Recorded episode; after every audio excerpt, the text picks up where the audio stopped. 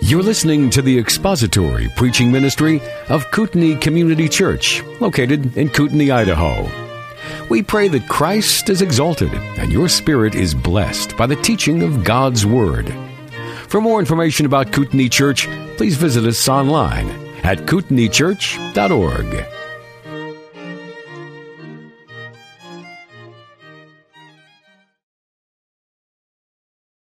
Our Father, we have been so very grateful for the opportunity this last month to give great consideration to the truth of the gospel, the centrality of it to all of our life and conduct. We again are very thankful for the men and the women who sacrificed so greatly to give us uh, your word in our own language and also to preserve and to protect the truth for us and to stand for it. Uh, men of great courage and conviction, many of whom gave their lives uh, for the truth and would not compromise and would not deny you and the great doctrine of justification by faith.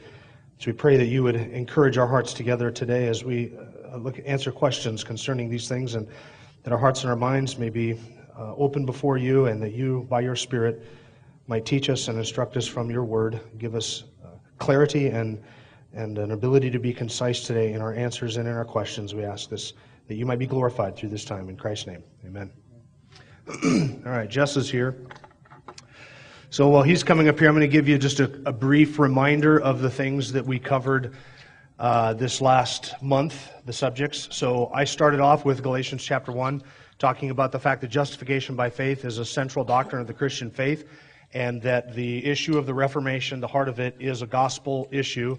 It is not a difference in uh, how we like to do church, the music that we sing, whether we like or dislike liturgy. It's the centrality of the gospel and that that is what the Reformation, that's the heart of the Reformation. Everything we did focused on that. And then I followed up with a message on the sufficiency of Scripture, how that is the formative principle of the Reformation, that ultimately we have to determine what our source of authority is going to be, and we have to believe that Scripture is sufficient, that God has given to us everything that pertains to life and godliness. Then Dave followed up with a message on the Reformation and the human will, talking about how the will is in bondage to our sin and our sin nature, and it is not free in any kind of a libertarian sense and he talked about its connection with the gospel and uh, how the gospel then is presented and what our response to the gospel is and who ultimately gets glory for our salvation. And then Jess talked about justification by faith and faith alone and described the difference between imputed and infused righteousness and what it means to trust in Christ and Christ alone and why that word alone is so central. And then Cornell followed up with the Reformation and the sacraments, dealing with the Lord's Supper and baptism and basically said that the other five sacraments that Rome acknowledges are not indeed sacraments, and talked about the difference between our views of the sacraments, that Rome has a sacerdotal view of the sacraments, that they actually convey grace, just the doing of them conveys or brings a certain amount of grace, as opposed to our view that these things are symbolic. And then Justin finished up with the Reformation and sound doctrine or false teaching and talked about the impact and the implications of false doctrine in the life of a Christian. So those were our five messages or six, six messages, three, four, five, six, six messages that we covered. And I just wanted to put all of that out there in case it might spark in your mind some question that you have. Is there anybody that has questions here this morning that has not submitted any to us in email or text? Okay, couple. All right, good. So I just need to know in order we can pace our answers to this. So we will start with a couple that were submitted. If you submitted your questions, you get priority. We're going to answer yours first. Bruce and Lisa Fuller wrote in. Do you mind if I use your name for this? If you do, we can have somebody edit it out at the afterwards. All right, Bruce and Lisa Fuller ask this. We have a couple that are friends. She was raised in an Italian Catholic family and speaks frequently about church matters, all their good works, etc. He was raised in an evangelical home but converted to Catholicism when they were married almost 40 years ago. One of our questions is surrounding what they call patron saints. He selected St. Joseph, not really sure what it all means. At times it seems like they are talking as if St. Joseph has supernatural powers. Is this something Catholics believe? It seems to be somewhat like the ancient Romans' belief in the Roman gods like Zeus and Jupiter, etc. First question. You guys want to take it? We're just here to go, yeah, that's right. Go ahead. You. You're the one. Cornell emailed me this week. He said, I got like seven pages on this subject. And I said, You can't do all seven pages. I reduced it to five. So, and I'm going to mostly read what I said because it was, I, sometimes I get stuff right the first time and when I try to correct it. So, the idea of a patron saint is old as Catholicism itself. I, I guess I want a disclaimer here. First of all, we are not haters of Catholics. We, I have Catholic friends whom I love dearly. But what we need to realize is a couple of things. I used to teach on the cults, and I'll, I'll, I'll go quick, Jim. But I used to teach on the cults, and it was amazing to me when I would have people in my classes who, from the chairs, from their own personal interests, and from their own life, didn't know what their actual teachings were at the highest levels. I would be teaching on Mormonism, and I would have Mormons come up to me, we don't believe that. And so I would show them in their documentation, and it was, they would, in, in a couple of cases, they stopped coming to the classes, but I made enemies because I was showing them what they taught. And it's the same thing with Catholics. The average in the seat, pew every month Catholic, every day, every week, I should say, doesn't necessarily know what the Council of Trent actually said about the word anathema. And uh, if they saw that, it would probably, in many cases, take them aback. But that is a disclaimer. So, the concept of patron saints is, is almost as old as Catholicism itself. The, the concept is that they are in heaven and by the way, you have to be you have to do certain some number of miracles, and you have to have had miracles done in your name after your death that are provable, etc. And then there's a big series of a system that is followed to declare a, a particular person who has died as a saint in the Catholic um, pantheon, I guess you would call it. So they believe that because these people are closer to God, they have His ear, if you will. And if we pray, asking them, now they'll never say that they pray to the saint. That's not official Catholic doctrine, but they do. They pray directly to the saints. They'll pray to Saint Joseph for he's the he's the uh, patron saint of um, no Saint Christopher, excuse me, the patron saint of travel, I think and that's why he'll be on your on the dashboard. I, I know with the bobblehead and stuff, but uh, so they'll pray to Saint Joseph for various and sundry reasons that we'll talk about a little bit later. But anyway, the official church doctrine is, is that they do not pray to Mary or the saints, but they rather ask Mary and the saints to pray for them. The fact is that most everyday Catholics pray to saints and Mary all the time. All prayer is a form of worship and includes petition, praise, confession of sin, and prayers for intercession. The only one worthy of our worship is God Himself. Catholics point to Revelation 5, 18, 8 through 14 as a proof text for prayer to the saints. And I won't read it, but if you'll look at Revelation 5, 8 to 14, you'll see that there's nothing at all in that text that tells us to pray to saints. This is an argument from silence. There is nothing in the text that commands or even suggests that we should pray to anyone other than God Himself. In order for us to believe that we can especially silently pray to other than God, we must impute some sort of omniscience to them who have gone before us. Nothing of the sort is even implied. So the idea of a patron saint who can hear your prayers, silent, unspoken prayers, means that we have given to that person, that human person who died and may or may not have gone to heaven, omniscience, omnipotence, and those are attributes that are only owned by God. Only owned by God. And so the, the concept of doing this itself is fraught with difficulty because we cannot we are actually lifting people up to a position that only God occupies. And he says, I will not share my glory with another. I've got one. It goes back to the, the idea that there's more than one mediator between God and man other than Christ Jesus. You know, patron saints then serve as other mediators, other people that stand between us and, and God. So, a similar question that was also with this question, um, Bruce and Lisa write A neighbor who is trying to sell property purchased a ceramic statue of St. Joseph and plans to bury it in the ground and that it is a widely held belief, at least in Texas, that this will magically help to sell the property. Could you address some of these issues? It smacks of mysticism to us. The first time I heard about burying the statue, we were so stunned we had no idea what to say. Our response was to laugh. Is this something part of the Catholic Church or some sort of hocus pocus? Could a few scripture references be provided that we could share with our Catholic friends in regard to saints and also burying the statue? uh, is it hocus pocus and mysticism?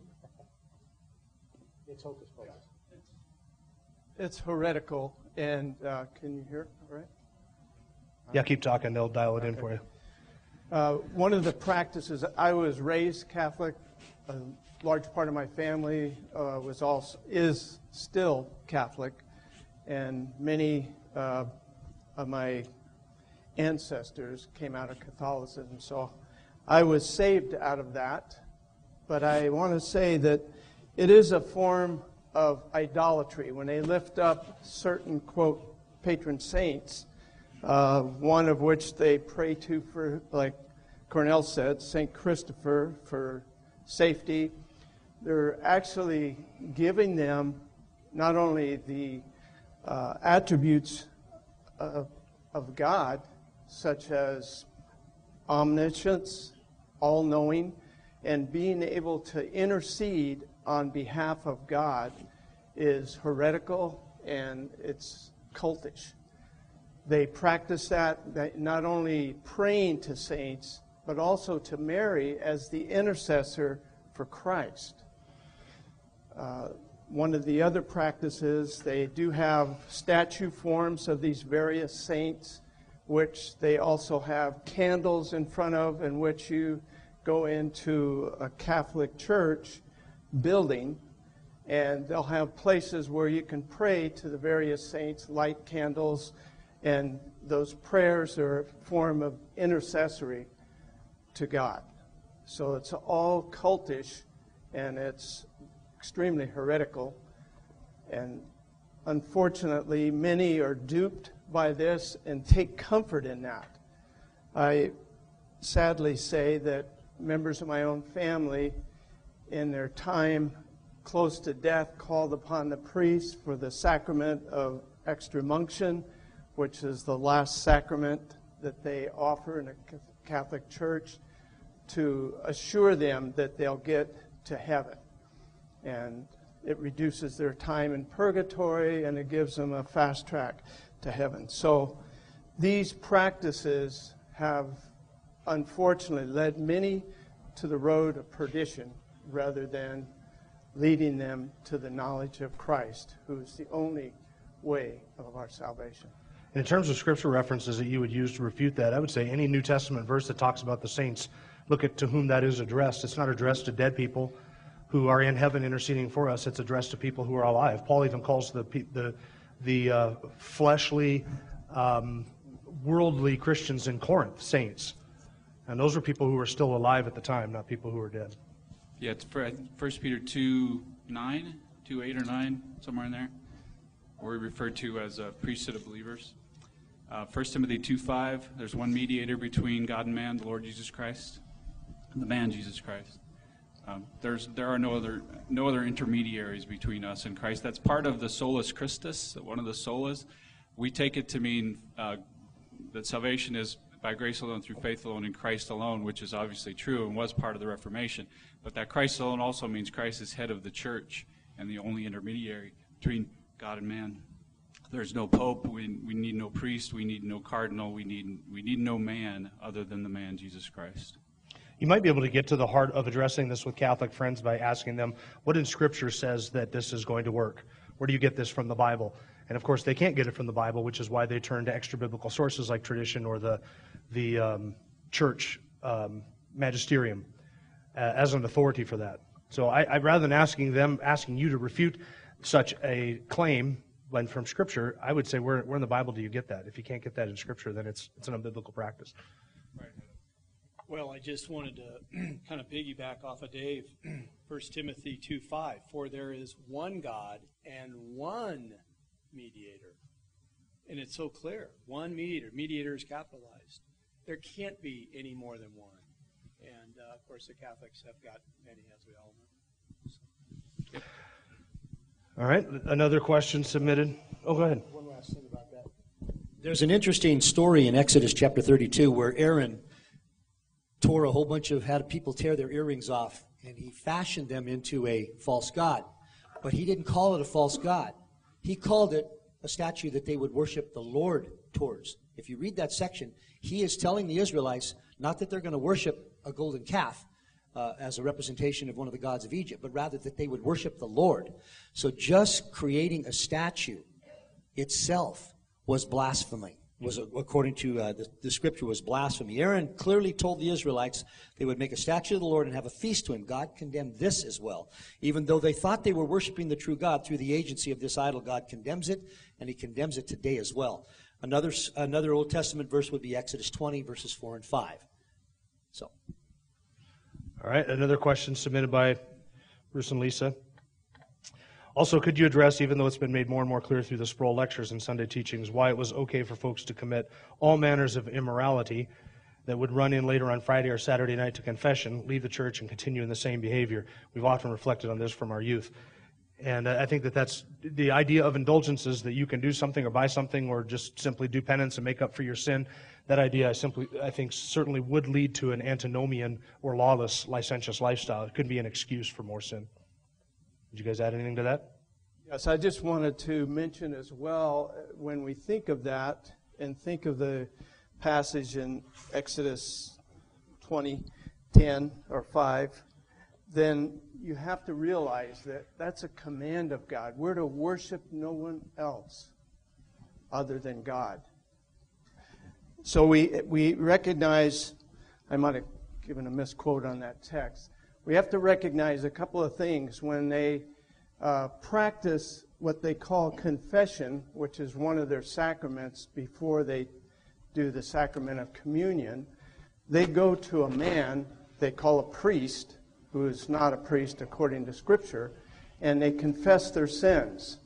And as a part of that absolution that they give, they are given certain penance. You say certain prayers, you light candles, you may make an offering for indulgences for your penance.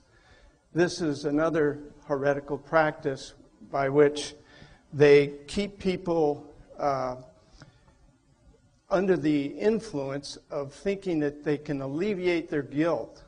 And if you talk to anyone that's uh, been converted to Christianity, Christianity that was former Catholic, they will acknowledge how guilt ridden they were throughout their whole lives as Catholics because you can never have your sins forgiven. There's always a form that you're supposed to be able to do because it's an infused righteousness that you're able to take care of your sins through confessing to a priest that they call a priest and then offering indulgences. And they're the intercessors for God, whereas Scripture says we have Christ as our intercessor. Okay. Next question was submitted by Seth Berbe. Berbe? Yeah. What do you do with leftover communion? What do you guys do with leftover communion? Well, congratulations, Seth. We've been saving it up as a graduation present for you. so, a few more years. I have no idea. I asked that question because it does get to the, the heart of how you view those elements. And I think that's something that Cornell talked about. Is there, is there in that little piece of bread or wafer some magical or sacramental uh, property? And the same thing in the juice. Is there something magical, mystical, or gracious about the juice itself? Or are these just elements that we use at the direction of the Lord to observe his, his death and resurrection? And so it is entire. I think John and Andrea drink the juice and probably take the crackers home and put them in uh, clam chowder. But we can do that. We can do that because they're only elements. That's all there. There's nothing, there's nothing magical or mystical or sacramental going on up here in terms of any kind of a sacrifice being, taking place. Whereas in the, in the Roman Catholic communion, the Roman Catholic Mass, those elements they view as the body and blood of, of Christ. that's why you cannot, in a Roman Catholic Mass, that's why uh, you cannot go out, uh, they don't distribute the juice like we do up here because they believe that you're actually holding the blood of Christ. And if you were to spill that on the floor and trample underfoot the literal blood of the Son of, of God, what, what, what would then become of you? See, there's a, a, view of what those elements are in themselves that is unbiblical.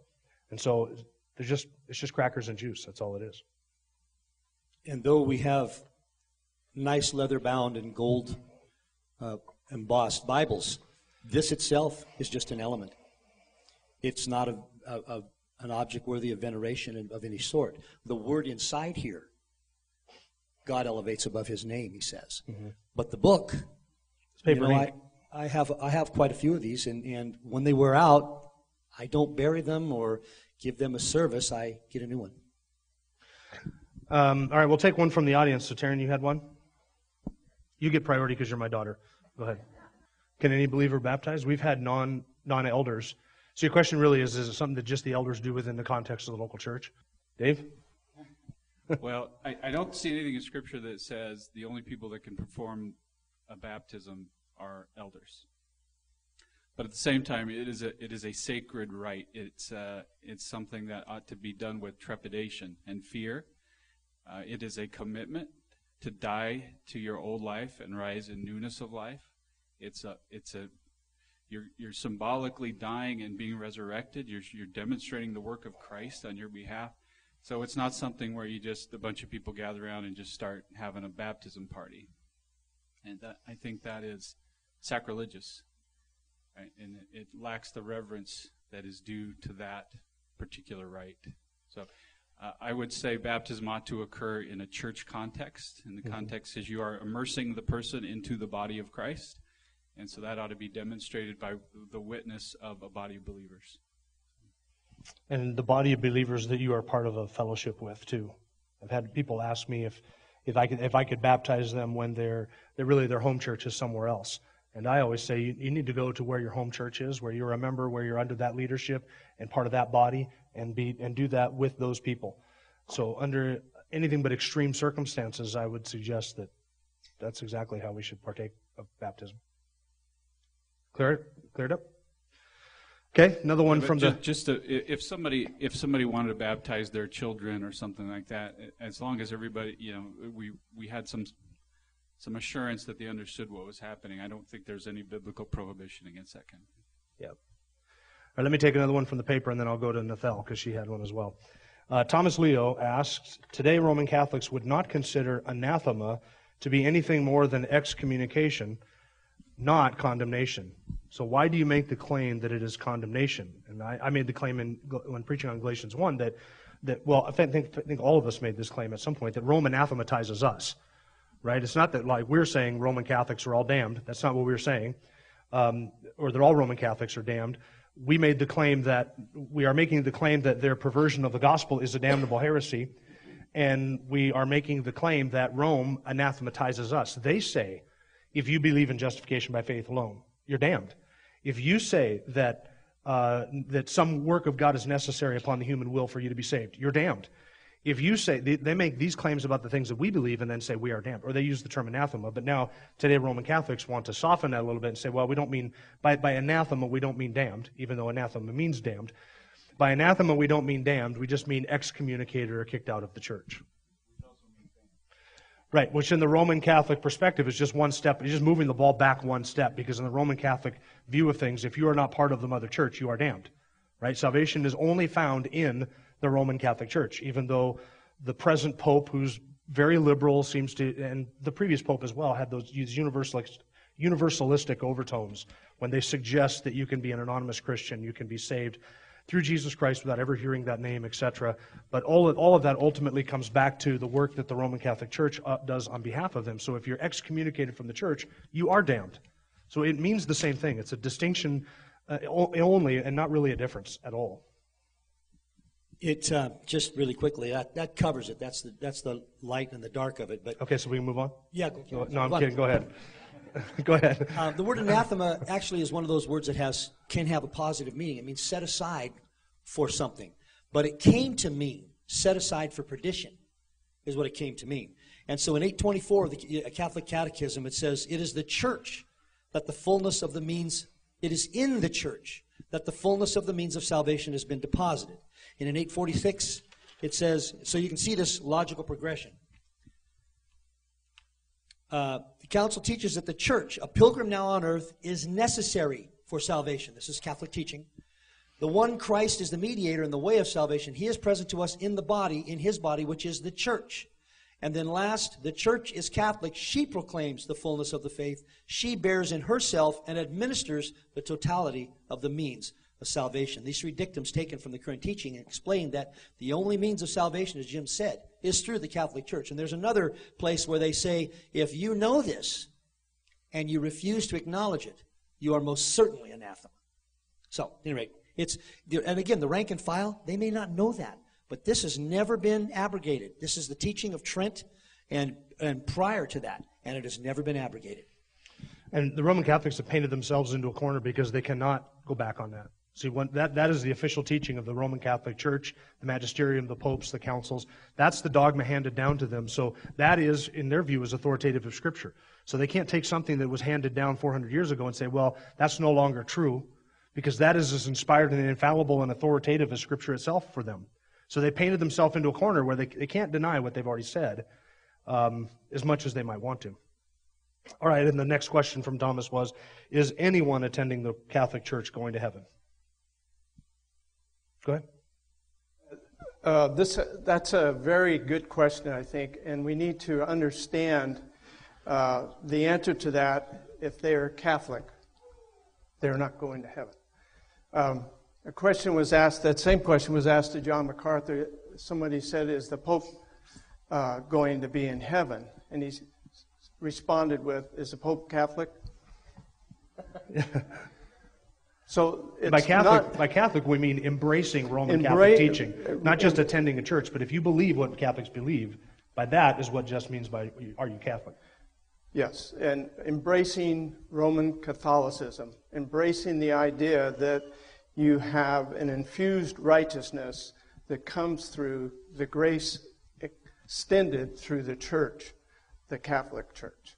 So when we think of that, we have to understand a person who hears the gospel will not hear it from a priest at a Catholic church that is teaching through their what they call missals they will never present the gospel according to Scripture.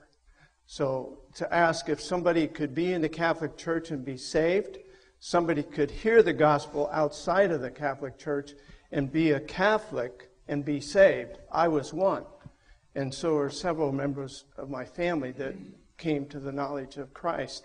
It was by God's grace. But they wouldn't be able to remain there because they would never have biblical teaching. So if they claim to be saved, claim to be Christians, they would seek teaching and the fellowship of the true brother. Very good. Nathal? The question is Is the act of indulgences, giving money and putting it into a coffer, still active today? The idea of indulgences? Yes, it is. Uh, because I still have several members of my extended family, not my immediate family, that are practicing Catholicism. They do continue to practice and giving of indulgences. And it's all uh, in part of the priest giving them some form of penance. And they see that as a form of absolution from their sin. So they continue to practice giving of indulgences. Most recently, Yes, no, money is indulgences. Is, is one of them, but most recently, the Pope, the last indulgence that the Roman Catholic Church gave the previous Pope had to do with visiting certain relics and doing certain things. You could get a plenary indulgence. So, it, as, as far in terms of Rome, it, it, being official doctrine that as soon as a coin in the coffer rings sold from Purgatory Springs, um, giving money is only one means of, of getting an indulgence. Indulgence just means of forgiveness. And so you could have a plenary indulgence, which is if you if you kiss this statue, you get all your sins forgiven, or you can have a partial indulgence, which is if you do these things, you get so many years taken off of purgatory. So the idea of indulgences still goes on to this day. That is official Roman Catholic doctrine still to this day. The way it is practiced is not as, as not necessarily as crass as it was under Johann Tetzel in 1500. So the, the question is, where do the Catholics get the idea that the priests have some sort of special authority on earth. So this verse, this verse coupled with the general concept of priesthood in the Old Testament, which they they pretty much follow that as well, that the priest would go into the holy of holies and then he would offer the offering for Israel. It was his job to do that, and uh, it wasn't the job of the rank and file Israelite. And so that coupled with this, and I'm trying to remember where the other. There's another scripture in the New Testament that talks about um, the priesthood. But at any rate, it's those things. And then what they what has happened is since the early years of Christianity, they've had decree after decree, commonly called bulls, which is what they really are, from um, the, the, the church on high, the ecclesiastical authorities, that decreed how the priest would interface between, as a mediator, quite frankly, as a mediator between uh, individuals and God Himself. And so, yeah, this is where this is the New Testament, one of the New Testament verses that is used to bolster that. But if you look at it, who has made a kingdom of priests? Kingdom and priest to our God. Who is? Us. Every all one of us of who are blood bought saints. Every blood bought, saved uh, person that is, belongs to Christ is a priest. So we don't need to go to anyone else. Yes, please. And that was 1 Peter 2, 1 Peter 2 9. That's the other verse that uh, is commonly misconstrued, but really is can't be misconstrued if you just read it. Right, and they actually believe that the interpretation that has come from the Vatican is binding upon them. And so, um, and so when you just just a couple of things in 1992, um, the Second Vatican Council is an authority for doctrinal statements. In 1962, at the open of Vatican II, Pope John the 23rd affirmed, "I do accept entirely all that has been decided and declared at the Council of Trent." Then again in 95 and 98 and in 2000, these kinds of statements were made. The Council of Trent, and if you read through, I've been reading through a lot of the Catechism, is binding on Catholics today. Part of it is the confession. Mm-hmm. And they actually have to have a, a work of the Spirit of God, just like the rest of us did, in their heart, in their soul, to sweep that away so that they can see the truth. So continue to give them Scripture because it, it can do it where we can't. Emily? I'm- Oh, I'd add to that, Nathel. Uh, one thing I would add to that when we're talking with Catholics and speaking to them, uh, trying to give truth, I heard uh, another MacArthur quote. He was witnessing to a Catholic and he boiled it down to this you know, it's not about what church you go to. So he, lift, he didn't attack the Catholic Church, he clarified and gave truth of the error of their doctrine. And then he went to the aspect of giving the gospel, but he said, you know, it's not about the church we're going to, is it? And the person he was talking to, a devout Catholic, goes, Well, what do you mean? And he said, Well, isn't it about Jesus Christ? And from there, he ushered him into the understanding of the gospel. So as we witness to Catholics, we have to understand, first of all, be prayerful when you do. They're uh, indoctrinated, basically, and they do fear that they're going to become an anathema. They'll be cast out of the church into eternal hell. And so when we introduce the gospel, you do so prayerfully and carefully, but be aware that they are destined for perdition. And that gives us the compassion as well as the uh, ultimate desire to give them truth. So, Emily? So the question is, how did the, what does the Roman Catholic Church do with their bloody history? One, if I might say one thing regarding that, when Justin went to that country, and I believe it was it was South America, somewhere in South America, he the guide or the person who was with him, he said this is going to be an old school Catholicism. So he articulated that specifically wasn't current practice of the uh, contemporary Catholic Church. But in, in those remote areas that they're still practicing, yes, they, they will. Uh, it's almost, uh, I guess you would liken it to Islam. You know, if they're not part of the Catholic Church and they're promoting something that they consider heretical, which they think that we are, then they would take their lives. So it's a matter of truth for their lives, and yet they're willing in some countries to do so, take the life of another. They wouldn't promote that publicly because, as we see this current Pope, Pope uh, Francis? Francis? Francis, I mean, he, he is traveling universally. And by the way, the Pope, uh, this is important aspect, he considers himself the head of the church and usurping the authority of Jesus Christ. So he goes around the world and he's looked at as the preeminent. And he's treated like that from media, from any type of media throughout the world. And people receive him as that.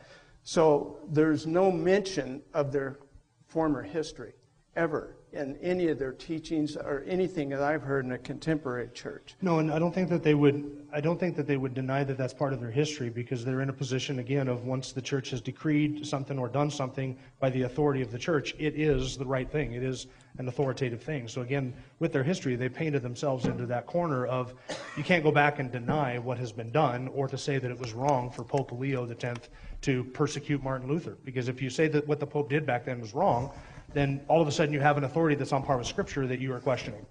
So I think that is, from what I have seen and observed, and from what I know, is probably more mostly an ignored past mm-hmm. rather than necessarily a denied or, or refuted past.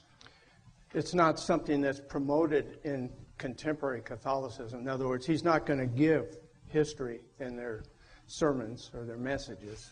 I wouldn't call them a sermon because they don't quote, they don't use Scripture, interpret Scripture properly. But I've never heard of a contemporary Catholic being taught their history. And when you make them aware of that history, they're shocked. They really don't understand. It's like Cornell was saying about telling somebody what Mormonism is. They don't know the history. So when they're, that's revealed, it's actually a shock to most contemporary Christian, I mean, excuse me, Catholics. I want to qualify the difference. Yes, Nathal. What, what guys are those? That assumes that the Crusaders were, were born again believers. Yeah, they fought, they fought for their survival against the invading murderers of Islam in, under a flag of Christianity. Mm-hmm. Whether the Crusaders are Christians or not is up for debate. Some of them were doing it for the same reason that we might defend our homeland if, if somebody threatened our families. Um, it was a response to an invading Islamic army. Now there were there were there were you got to be truthful about the history. When Protestantism after the Reformation, when Protestantism became the dominant religion some, they did persecute Catholics. They did. They burned them at the stake. So people are murderers. Now that that that's who we are apart from Christ. So when it becomes a, when there becomes power behind something, people join it, and then they exercise their power to exclude other people. It's just sin, yeah, yeah. It has nothing to do with it. One thing I saw, I think I just saw it yesterday. There's a postage stamp that the Vatican issued. Did any of you see this? It has Martin Luther and Philip Melanchthon on it in front of the cross of Christ, and they're contemplating the Bible and the Augsburg Confession. They issued this as a tribute to the Reformation. See, they're trying to reach out. They don't have the power anymore. It, to me, it's just like if you read the Quran. The, the early days of the Quran are all about peace and being kind to people who disagree with you because they had no power. The later days of the Quran are about killing everyone that disagrees with you because they had power. Right? That's the difference. The Roman Catholic Church today has no power. They don't have that political power to do these things. Or they would do them. There's nothing in their doctrine that would keep them from doing that today if they had the political power and the command of armies at their behest. That's not to say that they would. It's just there's nothing in their doctrine to keep them from doing that. Men's hearts are dark whether they wear the, a P or a C on their robe. And we often march under certain banners when we don't even believe in the concepts that the banner portrays. Um, there are people who, if, if a, a Protestant burns a Catholic at the stake, I would allege that he's not saved. Period because that is not what the gospel teaches. What the gospel teaches is completely at variance with what men want to do 180 degrees. And uh, so, throughout the Middle Ages, when they were killing each other, they may have been killing each other under, under a banner of Christianity, but they were liars. Mm-hmm. And if they do it today, they're still liars. Yeah, and just just to give you this to look up when you go home, the Bartholomew's Day massacre. Massacre. Read about that. That's, the, that's really the height of Catholic persecution of Protestants. That was in France. Uh, the things that happened there, read about that. That'll give you an idea about the hearts of men. Has anybody ever heard the phrase, kill them all, let God sort them out? That came from an actual Catholic commander when they were supposed to go into a town. I believe it was the Huguenots. Huguenots. And uh, the, there was a concern because there were Catholics that lived in the town. And the commanding officer said, Kill them all, the Lord knows his own. That's not Christianity. All right. uh, make another clarification. I was referring to Exodus 20, verse 3. You shall have no other gods before me, in reference to the worshiping of various men that they categorize as saints. I want to add to that one uh, quote by the person they refer to as Mother Teresa, who uh, practiced uh, nur- nursing, I guess, in India for many years. When she returned to the United States, she made a public statement, which I heard her, and it, in essence, she said, As I was over there in India for all these years, I have met many Muslims, Hindus, and various other religions, all of which are the path to God. That was her quote. So as we think of that, and then when she died, they did a fast track to try to get her fast track to sainthood. So, any other questions? I got one more, but it has to be answered quickly because we're out of time. And it was Josh that asked this about infant baptism and why um, why the Roman Catholic Church baptizes babies and is that biblical and where does it come from? And uh, I'll, I'll, just quickly tackle it if you want to. It is a, the practice of infant baptism was practiced by the Roman Catholics before the Reformers. I think that if the Reformers had completely reformed, they would have abandoned infant baptism. It was not on their radar. Justification by faith was. I do believe that the idea that baptizing infants puts them inside of the community of faith and does something to that infant that is special or conveys grace in any way is a Roman Catholic dogma. It is a more Roman Catholic than Protestant practice. And so um, it does come out of the Middle Ages when you had infant mortality rates that were high. Uh, the Roman Catholic did, Church did teach that if you baptized infants, that was a fast track to heaven. That was one of the sacraments that could be done that would convey the grace of justification to that infant, rather than understanding justification by grace alone through faith alone, which does have the capacity of explaining how it is that infants who die before in, in infancy uh, can be justified and go to heaven. Protestants have a way of explaining that without the use of infant baptism. And it is connected to the Old Testament practice of circumcision. They would say that just as the Lord's Supper has replaced the Old Testament idea of Passover, that so circumcision has replaced, or uh, baptism has replaced the Old Testament idea of circumcision. So in the Old Testament, circumcision was the initiatory, the beginning rite of the covenant that marked you as among the people of God. It was something you did to an infant when they were eight days old that put them in, the, in physically, as it were, and by sign in the believing community um, infant baptized or paedo Baptist would say suggest that modern day that has uh, been taken or, or replaced by baptism. Now we baptize infants as a sign that they're part of the believing community. And of course, as somebody who doesn't believe or practice infant baptism, uh, I believe that that's a misunderstanding, a misuse of the, the whole idea of baptism. Baptism in Scripture, there's no examples of children being baptized in Scripture. Uh, baptism is only for uh, uh believers only for those who uh, are, have been regenerated and understand the significance of baptism. It is not for infants. So I hope that answers that, Josh. Does it a little bit? Okay, any other quick questions before we begin? Or before we close? Before we begin. before we close? All right. So I'm assuming then that we don't need to have another Q&A. We've covered it all. Okay. Dave, would you like to close in prayer? Father, we are grateful. We're grateful for those uh, those men and women who stood for the Reformation, who stood for the truth, uh, who are willing to die for that truth. Uh, we stand on their shoulders. We're grateful for them. We're grateful for their sacrifice, and um, we're grateful for you, Lord. We're grateful that you gave them the strength to believe, and you gave them the truth in the first place. And uh, so, Lord, we want to be as committed to the truth, and as we come here to worship today, that we want to worship in truth. Uh, we want to pray pray prayers that are, are biblical and true. We want to sing songs that are true. And uh, we want to hear a true exposition of the word, and we want to listen and, and, be, and be careful to listen and understand the truth. For these things in Christ's name. Amen. Thank you for listening to the latest podcast from Kootenai Church.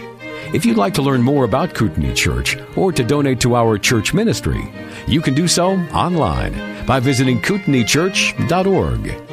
We hope you enjoyed this podcast and pray you'll join us again next time.